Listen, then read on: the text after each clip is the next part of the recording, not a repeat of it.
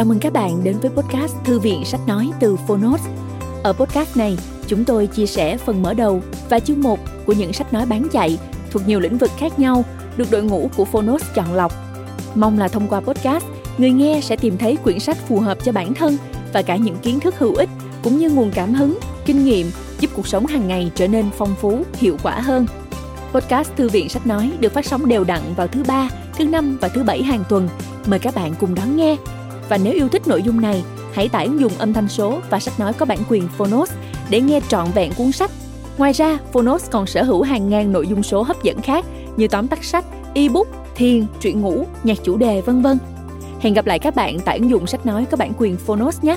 Còn bây giờ, hãy cùng lắng nghe cuốn sách của ngày hôm nay.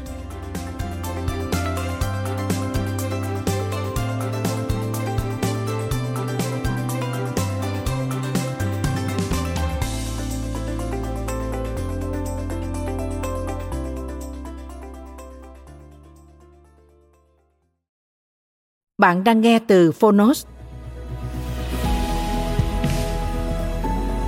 Vô ngã, vô ưu, Thiền quán về Phật đạo.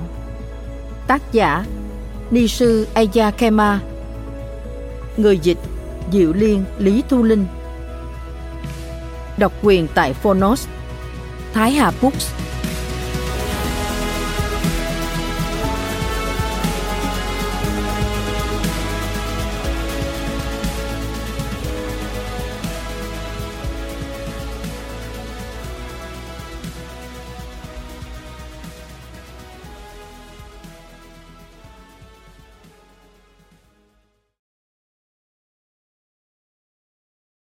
Lời giới thiệu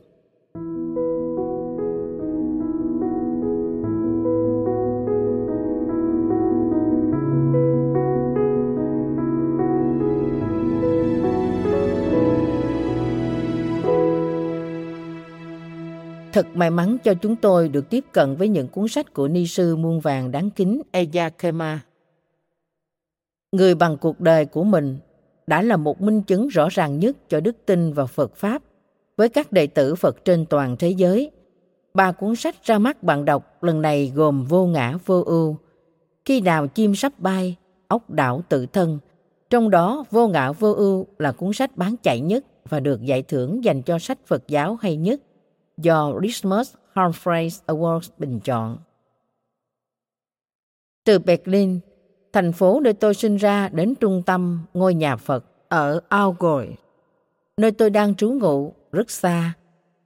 Thực ra khoảng cách không gian giữa hai nơi chỉ có 900 cây số, nhưng giữa hai khoảng cách đó là cả cuộc đời tôi. Năm 15 tuổi, tôi phải rời bỏ nước Đức ra đi vì tính mạng người Do Thái ở Đức luôn luôn bị đe dọa, khiến tôi không còn lựa chọn nào khác. Giờ tôi đã 74 tuổi đời, lại khoác trên người màu áo nâu quen thuộc của một sư cô Phật giáo. Những dòng này được trích ra từ cuốn tự truyện cuốn sách cuối cùng của Ni Sư để lại trên cõi ta bà đầy khổ đau này. Cuộc đời của Ni Sư là những bài học vô cùng giá trị cho con đường đạo mà bà đã trải qua, đầy trầm luân cũng như nhiều màu nhiệm, là một minh chứng cho sự vi diệu của đạo Pháp. Xin hồi hướng những công đức xuất bản cuốn sách này đến giác linh của Ni Sư, mong góp phần nhỏ ươm mầm những hạt giống bồ đề tâm cho nhiều thiện nam tín nữ trong xã hội hiện đại ngày nay.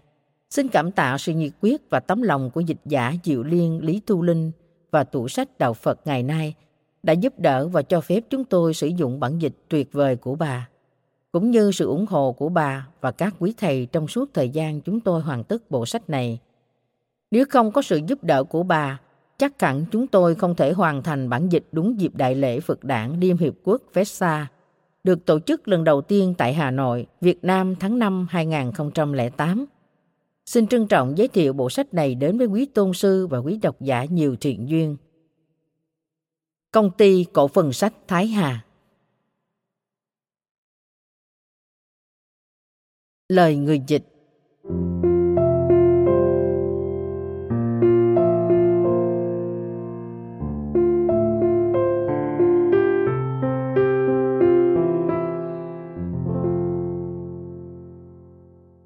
Tôi chọn dịch quyển Being Nobody, Going Nowhere của ni sư Ayakema vì sự đơn giản, gần gũi với cuộc sống thực tế của chúng ta. Mục đích chính của công việc dịch thuật này là một cách để tôi, người mới được biết đến Phật Pháp, học hỏi thêm về giáo lý của Đức Phật. Vì thấy quyển sách rất hữu ích cho bản thân, tôi nghĩ nó cũng có thể giúp ích cho người thân, bạn bè hay những bạn đạo cùng vừa tập tễnh những bước chân đầu tiên đến với Phật giáo như tôi. Nên tôi mạo muội gửi đến các bạn bản dịch thẳng là còn nhiều thiếu sót. Những sai sót là do sự hiểu biết hạn hẹp của người dịch, hoàn toàn không phản ánh quyển sách toàn bích của ni sư Ayakema. Kính xin ni sư niệm thứ cho sự mạo muội này. Xin chân thành ghi ơn ni sư đã để lại cho đời bao quyển sách Phật giáo quý báu. Xin dâng lên giác linh của ni sư lòng biết ơn sâu xa vì đã gia hộ cho con hoàn tất việc dịch thuật quyển sách này cũng như duyên lành để quyển sách có thể đến tay nhiều người rất mong nhận được sự phê bình, góp ý của quý độc giả, đạo hữu, quý tôn sư để quyển sách được hoàn thiện hơn trong những lần in sau. Nguyện đem công đức đầy, hướng về khắp tất cả, đệ tử và chúng sinh, đều trọn thành Phật đạo. Diệu Liên, Lý Thu Linh, hiệu đính lần 2 tháng 4 2005.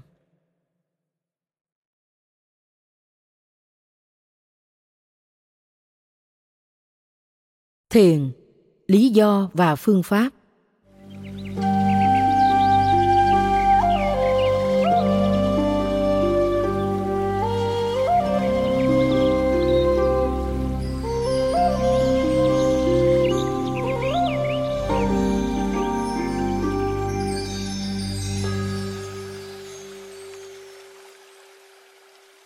tại sao phải hành thiền? Thiền có gì quan trọng? Hẳn là bạn cũng muốn tìm hiểu. Nếu không, bạn đã không đọc những dòng này. Tôi muốn nhấn mạnh rằng, thiền không phải là việc chúng ta chỉ làm khi rảnh rỗi. Trái lại, thiền tối cần cho cuộc sống hạnh phúc, an lành của chúng ta. Con người rất lạ, là luôn nghĩ về tương lai hay quá khứ. Người trẻ nghĩ đến tương lai ở phía trước người già nhớ về quá khứ đã sống qua, nhưng để kinh nghiệm cuộc đời, chúng ta cần phải sống trong giờ phút hiện tại. Cuộc sống không phải có quá khứ, đó chỉ là kỷ niệm, hồi ức. Cuộc sống không xảy ra trong tương lai, đó chỉ là dự tính. Thời điểm duy nhất chúng ta thực sự sống là hiện tại trước mắt, và chúng ta phải tập sống như thế. Cuộc đời con người có thể kéo dài trong 60 hay 70 năm, nhưng ta phải học sống ngay trong giờ phút hiện tại. Đời sống sẽ bớt bao phiền toái nếu như ta chỉ sống trong giờ phút hiện tại. Nói thì dễ nhưng thực hành khó lắm thay ai đã từng làm thử hẳn đã kinh nghiệm được điều này. Ai chưa từng thử sẽ tự khám phá ra điều ấy.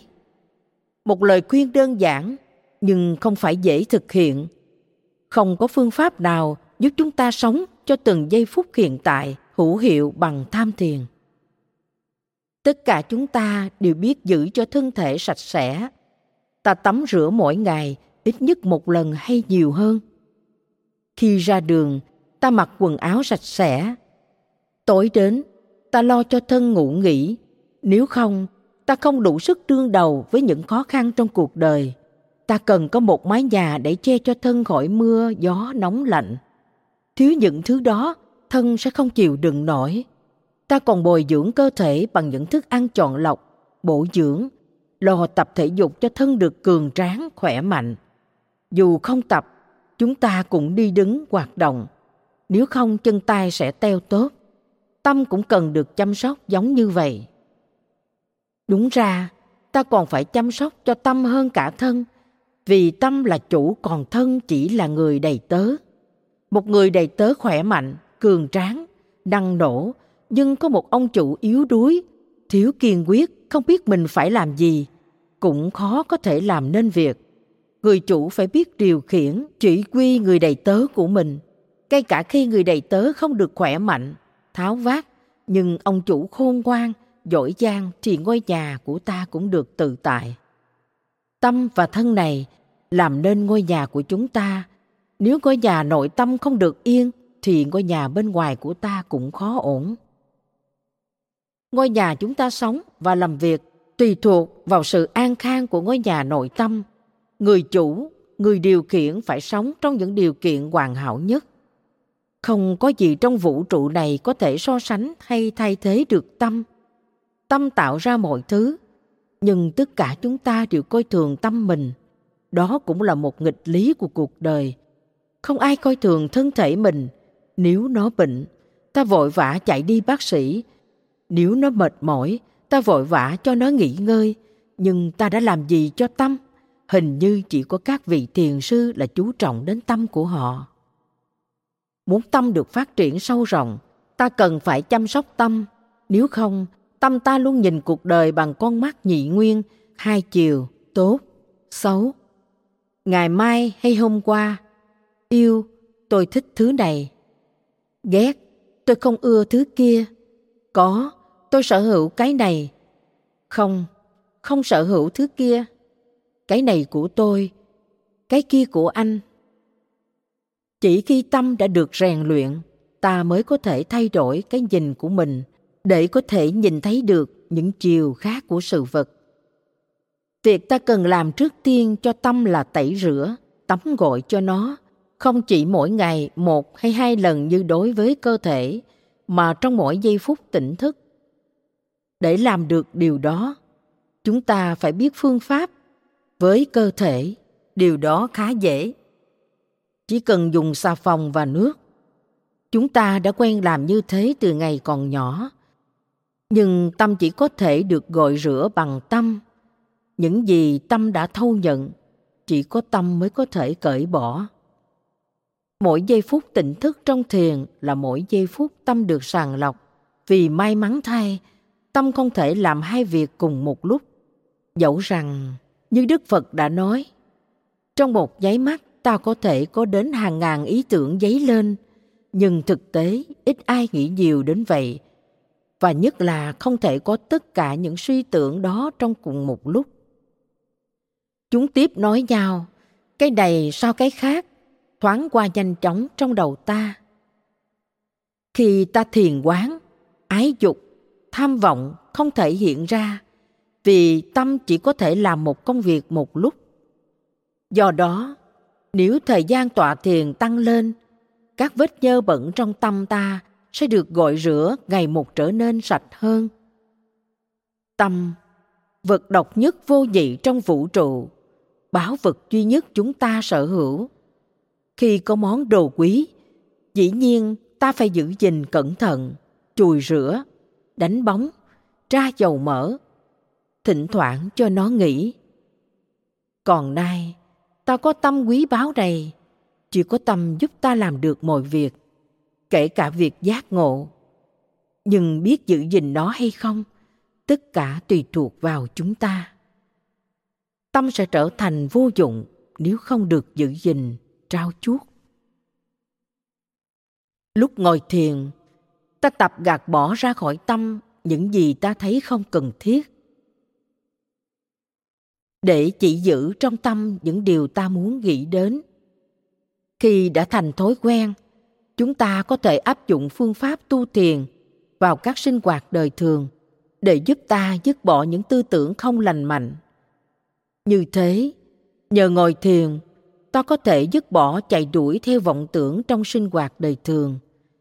Ngược lại, việc chúng ta không chạy đuổi theo vọng tưởng trong đời sống giúp cho việc ngồi thiền của ta dễ dàng hơn. Người có thể làm chủ tư tưởng mình khiến tâm chỉ nghĩ đến những gì mà họ muốn nghĩ, được gọi là a la hán hay đấng giác ngộ. Đừng ngạc nhiên, nếu không phải lúc nào ta cũng có thể dứt bỏ vọng tưởng. Thật dễ chịu khi ta có thể chỉ nghĩ đến những điều ta muốn nghĩ đến. Vì như thế là ta đã làm chủ được tâm của mình, hơn là tâm làm chủ ta. Luôn chạy đuổi theo bất cứ tư tưởng nào dấy khởi lên trong tâm dù hạnh phúc hay đau khổ là thói quen chúng ta cần từ bỏ khi ngồi thiền. Bước kế tiếp là tập luyện tâm. Tâm không kiềm chế giống như những lượng sóng trồi lên trục xuống chạy lăn xăng từ chuyện này qua chuyện khác không bao giờ có thể trụ yên một chỗ. Ai chẳng từng kinh nghiệm có khi đọc sách đến cuối trang mới chợt nhận ra không biết mình vừa đọc gì, phải đọc lại cả trang. Ta phải thúc đẩy, luyện tập để tâm ở yên một chỗ, giống như ta phải thúc đẩy, vận động các bắp thịt khi ta tập hít thở, tập tạ. Sự phát triển tăng trưởng chỉ có thể có được từ sự tập luyện tâm làm theo ý ta, đứng yên khi ta muốn nó đứng yên. Sự luyện tập cũng giúp tâm thêm vững mạnh, vì tâm đã được rèn luyện biết buông bỏ. Chúng ta không phải là A-la-hán, ai cũng chấp ngã. Chính cá nhân chủ nghĩa, thái độ, cái này của tôi, cái kia của anh, đã tạo nên bao vấn đề trên thế giới. Chúng ta xác định bản ngã của mình qua những gì ta suy nghĩ, qua sách báo, phim ảnh đã xem, đã đọc, hoặc sử dụng tâm chỉ để làm việc củng cố thêm cho cá nhân mình – điều quan trọng nhất ta học được trong lúc ngồi thiền là biết buông bỏ không chạy đuổi theo vọng tưởng. Khi không còn ai suy tưởng không còn có cái ngã. Lúc đầu, ta chỉ có thể buông bỏ được vọng tưởng trong khoảng thời gian ngắn, nhưng đó chỉ là bước đầu. Con đường tâm linh cuối cùng rồi cũng dẫn ta đến sự hoàn toàn buông xả. Không có gì ta cần phải đạt được hay bám víu vào. Những điều này đã được lặp đi lặp lại nhiều lần, nhưng ta không có cách gì khác hơn để diễn tả. Đúng vậy con đường tâm linh là con đường dẫn ta đến việc từ bỏ, buông xả tất cả những gì đã được ta tích lũy chất chứa từ bấy lâu nay sự sở hữu, các thói quen, tư tưởng, thành kiến, các lối suy nghĩ theo khuôn mẫu tuy nhiên, lúc ngồi thiền, không phải dễ buông bỏ vọng tâm, vì cái tôi không dễ đầu hàng. Cái tôi sẽ cảm thấy lạc lõng khi không có suy tưởng. Tâm sẽ phản ứng ngay bằng cách kêu lên. Việc gì đã xảy ra? Và rồi nếu không biết buông xả, tâm ta lại chạy đuổi theo vọng tưởng. Làm thế nào để bắt tâm ở yên một chỗ là góp phần vào việc phát triển bắp thịt của tâm, tạo cho tâm thêm sức mạnh và quyền lực. Giáo lý của Đức Phật rất thâm thúy cao siêu và chỉ có những tâm thâm thúy, cao siêu mới có thể lĩnh hội đầy đủ những lời dạy của Ngài. Vì thế, chúng ta cần luyện tâm thêm vững mạnh. Một thân thể cường tráng có thể chịu đựng được tất cả những gì ta bắt nó phải chịu đựng. Một tâm vững mạnh cũng giống như thế. Tâm vững mạnh có thể chịu đựng sự nhàm chán, căng thẳng, tuyệt vọng hay đau khổ vì tâm không bám víu vào những gì nó không thích thường xuyên thực tập thiền định là một cách để luyện tâm là một bộ phận vô giá tuyệt vời nhất trên đời tâm hơn tất cả mọi thứ cần phải được chăm sóc vậy mà ta đã không ngừng nghĩ suy, tính toán từ lúc còn ấu thơ và từ bao nhiêu lượng kiếp trước. Suốt ngày chúng ta suy nghĩ, suốt đêm chúng ta mộng mị, chẳng có phút giây nào ngừng nghỉ. Chúng ta có thể nghỉ hè, đi thư giãn, nhưng thực ra cái gì thư giãn chính là cơ thể được thư giãn. Đó đi lên núi, xuống biển, du lịch chân trời góc biển, nhưng còn tâm thì sao? Thay vì suy nghĩ những chuyện phải làm ở nhà, nó bận rộn thâu nhận những âm thanh, cảnh quan mùi vị mới lạ. Tâm ta chẳng hề được nghỉ ngơi, nó chỉ thay đổi công tác thôi. Nếu cơ thể chúng ta không được nghỉ ngơi một đêm, nó khó làm việc vào ngày hôm sau. Tâm ta cũng cần nghỉ ngơi, nhưng không phải bằng giấc ngủ. Tâm chỉ có thể được nghỉ ngơi khi nó ngừng mọi suy nghĩ và chỉ cảm nhận ta có thể ví tâm như một màn ảnh trắng. Trên đó, các phim ảnh được liên tục chiếu lên, không bao giờ ngưng nghỉ. Vì cuốn phim tư tưởng liên tục chiếu, người ta quên mất còn có tấm màn hình ở đằng sau. Nếu chúng ta có thể tạm ngừng cuốn phim lúc tham thiền, chúng ta sẽ cảm nhận được sự tĩnh lặng thường hằng của tâm. Đó là giây phút tuyệt vời, giây phút hạnh phúc không thể kiếm tìm ở đâu qua bất cứ phương tiện nào. Niềm hạnh phúc tuyệt vời không phụ thuộc vào bất cứ điều kiện bên ngoài nào, trừ thực tập thiền. Không phải tùy thuộc vào món ngon, thời tiết tốt, bạn quý, người đồng cảm, sự hỗ trợ tinh thần hay của cải vật chất. Tất cả những thứ đó đều không thể tùy thuộc vào, vì chúng luôn thay đổi, chỉ có bản tâm, chính niệm chính niệm mới đúng là không bỏ rơi chúng ta nếu ta tiếp tục thực hành thiền. Khi tiếng động trong tâm tạm dừng, không chỉ có sự im lặng mà còn có cả cảm giác hài hòa. Tâm cuối cùng được nghỉ ngơi, nó đã tìm được đến nhà. Ta sẽ đau khổ biết bao nếu không có cái nhà che chở xác thân. Tâm cũng thế. Giây phút bình an, tĩnh lặng, đó là ngôi nhà của tâm. Nó trở về nhà nghỉ ngơi giống như sau một ngày làm việc. Chúng ta trở về nhà, ngã người lên chiếc ghế êm ả hay nằm xuống giường để thân nghỉ ngơi. Tâm bây giờ cũng thế, được nghỉ ngơi, không phải suy nghĩ. Vọng tưởng là đau khổ, cho dù chúng ta nghĩ về bất cứ thứ gì. Vì có sự chuyển động là có va chạm. Tất cả những gì chuyển động sẽ sinh ra va chạm, cọ sát, khổ đau giây phút chúng ta thư giãn, nghỉ ngơi. Tâm tăng thêm sức mạnh và an lạc, vì nó biết nó có thể trở về nhà bất cứ lúc nào. Sự an lạc chúng ta tìm thấy được khi ngồi thiền sẽ ở trong ta suốt ngày. Cả trong những sinh hoạt đời thường ta cũng tìm thấy nó. Tâm an lạc, vì tâm biết rằng không có gì cản trở nó trở về nhà. Tìm sự tĩnh lặng, hài hòa đó là những lý do chính để giải thích tại sao cuộc sống của ta sẽ không bao giờ đầy đủ nếu không có thiền. Những lạc thú bên ngoài mà cuộc đời mang đến cho ta không thể so sánh với niềm vui nội tâm. Sự buông thả không bám víu giúp chúng ta hiểu rằng cái tôi luôn đòi hỏi. Do đó, tâm luôn đòi suy tưởng. Khi ta ngưng mọi ham muốn, ta không cần phải suy nghĩ vọng tưởng. Khi chúng ta ngưng đòi hỏi tất cả mọi sự thất vọng, đau khổ đều biến mất. Đó là lý do tại sao chúng ta cần phải tu tập thiền. Trước hết, chúng ta phải chú trọng đến hơi thở ra, hơi thở vào nơi mũi. Hơi thở là gió, nên khi gió vào hay ra, ta đều cảm thấy. Cảm giác đó giúp chúng ta chú tâm ở nơi mũi. Việc làm đó lúc đầu khó tránh khỏi khó khăn. Hơi thở là mạng sống của chúng ta vì thế, còn gì thích hợp hơn là dùng hơi thở để thiền quán. Ta sống nhờ hơi thở, không thể tách rời khỏi nó giây phút nào. Vậy mà ít khi ta nghĩ đến nó, ta quên khuấy nó. Cho đến khi ta mất nó ngạt thở, chết đuối hay chết ngạt. Lúc đó, ta mới thấy hơi thở quan trọng biết bao. Nhưng khi hơi thở còn ở với chúng ta ta chẳng bao giờ nhớ tới. Dẫu hơi thở là sự sống còn của ta là báu vật quý nhất của tất cả chúng ta. Hơi thở còn trực tiếp hỗ trợ cho tâm. Khi ta xúc động hay vội vã, hơi thở trở nên gấp rút. Khi tâm ta thanh tịnh, tĩnh lặng, hơi thở nhẹ nhàng, thanh thoát.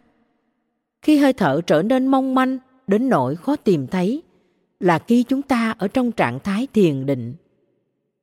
Tập chú trọng vào hơi thở là phương pháp giúp chúng ta đạt đến trạng thái đó thở là một hành động vừa tự nhiên vừa có thể kiểm soát. Ta có thể làm cho hơi thở sâu, dài hay ngắn hay ngưng lại giây lát. Có nhiều cách để chú tâm vào hơi thở. Ta có thể theo dõi hơi thở vào, hơi thở ra khi ta chú tâm đến nó. Muốn thực tập phương pháp này, không cần phải thay đổi cách thở, mà chỉ im lặng theo dõi nó vào ra hoặc tập chú tâm bằng cách kết hợp hơi thở với tụng niệm thí dụ, nam mô. Nam khi hít vào, mô khi thở ra. Ta cũng có thể đếm một khi hít vào, một khi thở ra, hai khi hít vào, hai khi thở ra. Không đếm dưới năm, không đếm quá mười. Khi đếm đến mười, lại bắt đầu trở lại một. Khi tâm lang thang, bắt đầu đếm lại một.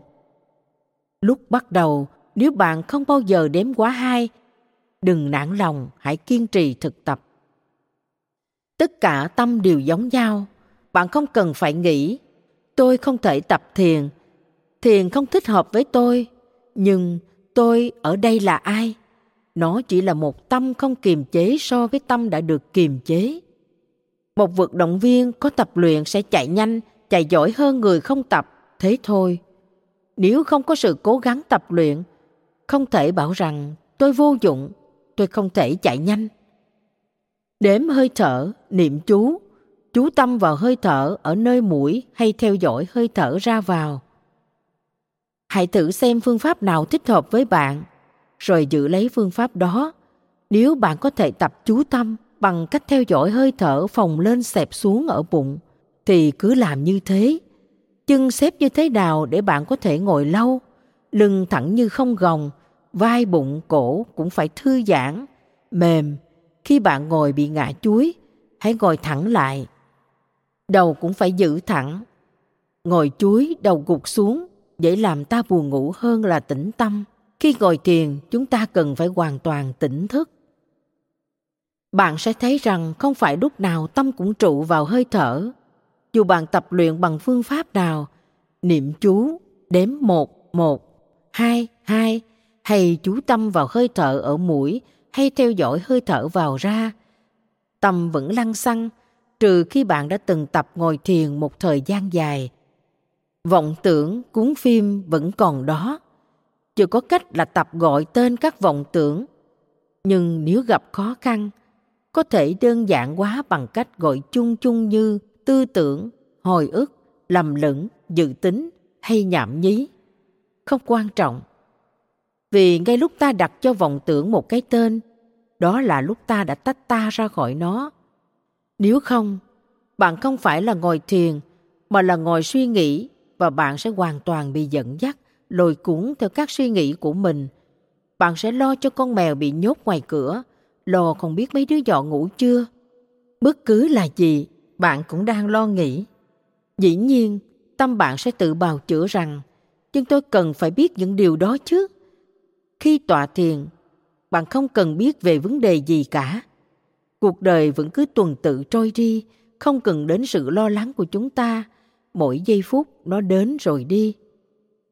Khi vọng tưởng dấy lên, hãy nhìn thẳng vào nó, đặt tên cho nó, đúng, sai, không thành vấn đề. Một khi vọng tưởng đã được đặt tên, có nghĩa là ta có thể buông bỏ nó dần dần thói quen này sẽ được chúng ta áp dụng vào mọi phút giây tỉnh thức. Nhờ thế, khi có những tư tưởng không trong sáng, ta có thể buông bỏ chúng. Bạn sẽ tập chỉ nghĩ đến điều mình muốn nghĩ. Vì khi làm được như thế, bạn sẽ không bao giờ thấy khổ đau nữa. Chỉ có kẻ khờ mới tự nguyện đau khổ. Đặt tên cho các tư tưởng, đó là cách giúp ta nhận biết vọng tưởng trong đời sống hàng ngày nhưng khi ngồi thiền, ta gọi đó là sự tỉnh thức. Đó là cách thực tập chánh niệm. Đức phật nói, tỉnh thức là phương pháp duy nhất để giải thoát con người, giúp họ tránh thất vọng, bước vào con đường giác ngộ, thoát khỏi khổ đau. Biết rằng tôi đang suy nghĩ, tôi đang lơ đễnh lo lắng, bức sức, mơ mộng về tương lai, mong ước. Chỉ nhận biết rồi trở về với hơi thở nếu bạn có hàng ngàn vọng tưởng, hãy nhận biết chúng hàng ngàn lần. Nhận biết sự giấy khởi của vọng tưởng và nội dung của chúng. Đây là nền tảng của sự tỉnh thức một cách chủ động. Con đường duy nhất đưa đến giải thoát nếu ta thực sự thực hành chúng. Cơ thể chúng ta sẽ cảm thấy khó chịu vì phải ngồi trong một tư thế không quen thuộc, và nhất là khi ta bắt nó phải ngồi yên. Thân không bao giờ thích phải ở yên một chỗ, dù chỉ trong thời gian ngắn. Ngay như khi nằm trên chiếc giường êm ái, thoải mái, thân cũng lăn trở suốt đêm. Thân muốn di chuyển để thoát khỏi sự khó chịu. Nên dù ta đang ngủ, thân vẫn chuyển động. Cũng như vậy, khi chúng ta ngồi thiền, sự khó chịu dấy lên. Thay vì lập tức nghe theo thân, thay đổi thế ngồi như ta vẫn thường làm thường phản ứng khi đau đớn, khó chịu dấy lên, hãy nhận biết nó, quan sát cảm giác khó chịu từ đâu tới. Có phải vì sự tiếp xúc với gối sàn nhà hay với chân kia?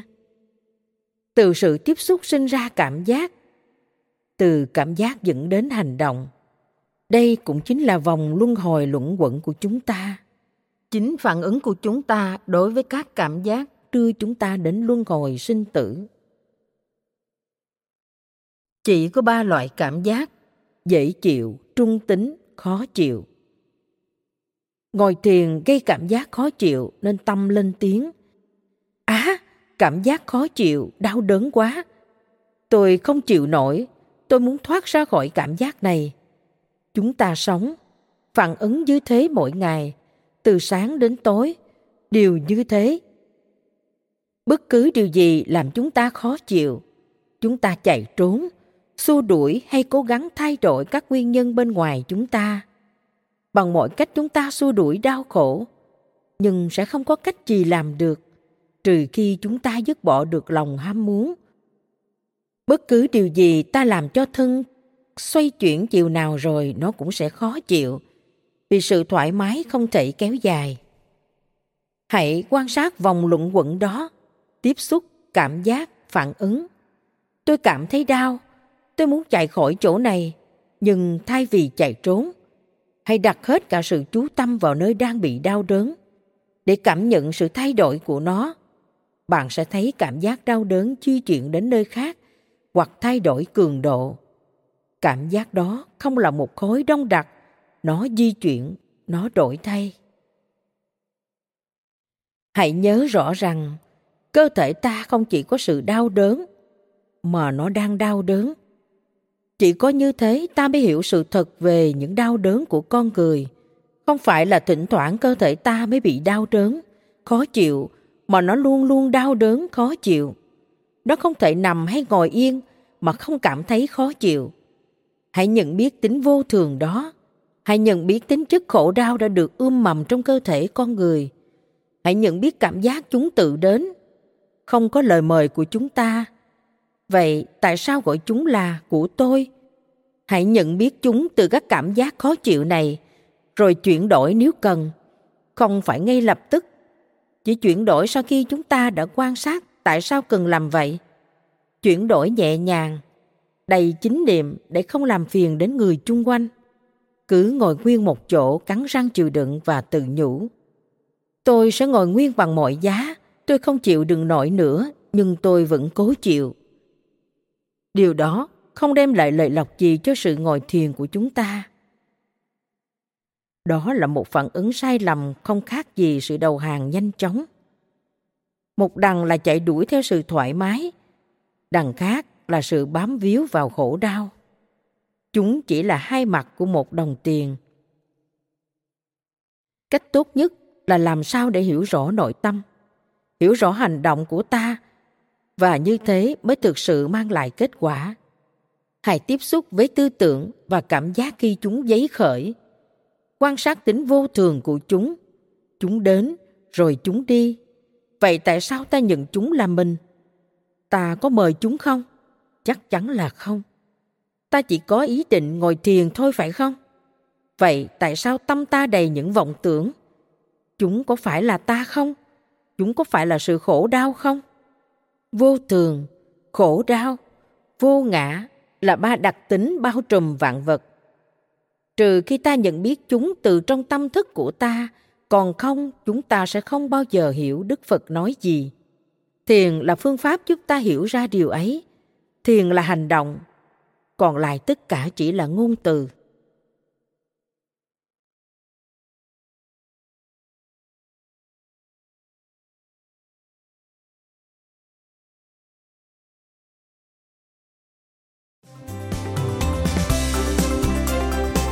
Cảm ơn các bạn đã lắng nghe podcast Thư viện Sách Nói. Podcast này được sản xuất bởi Phonos, ứng dụng sách nói có bản quyền và âm thanh số dành cho người Việt. Hẹn gặp lại ở những tập tiếp theo.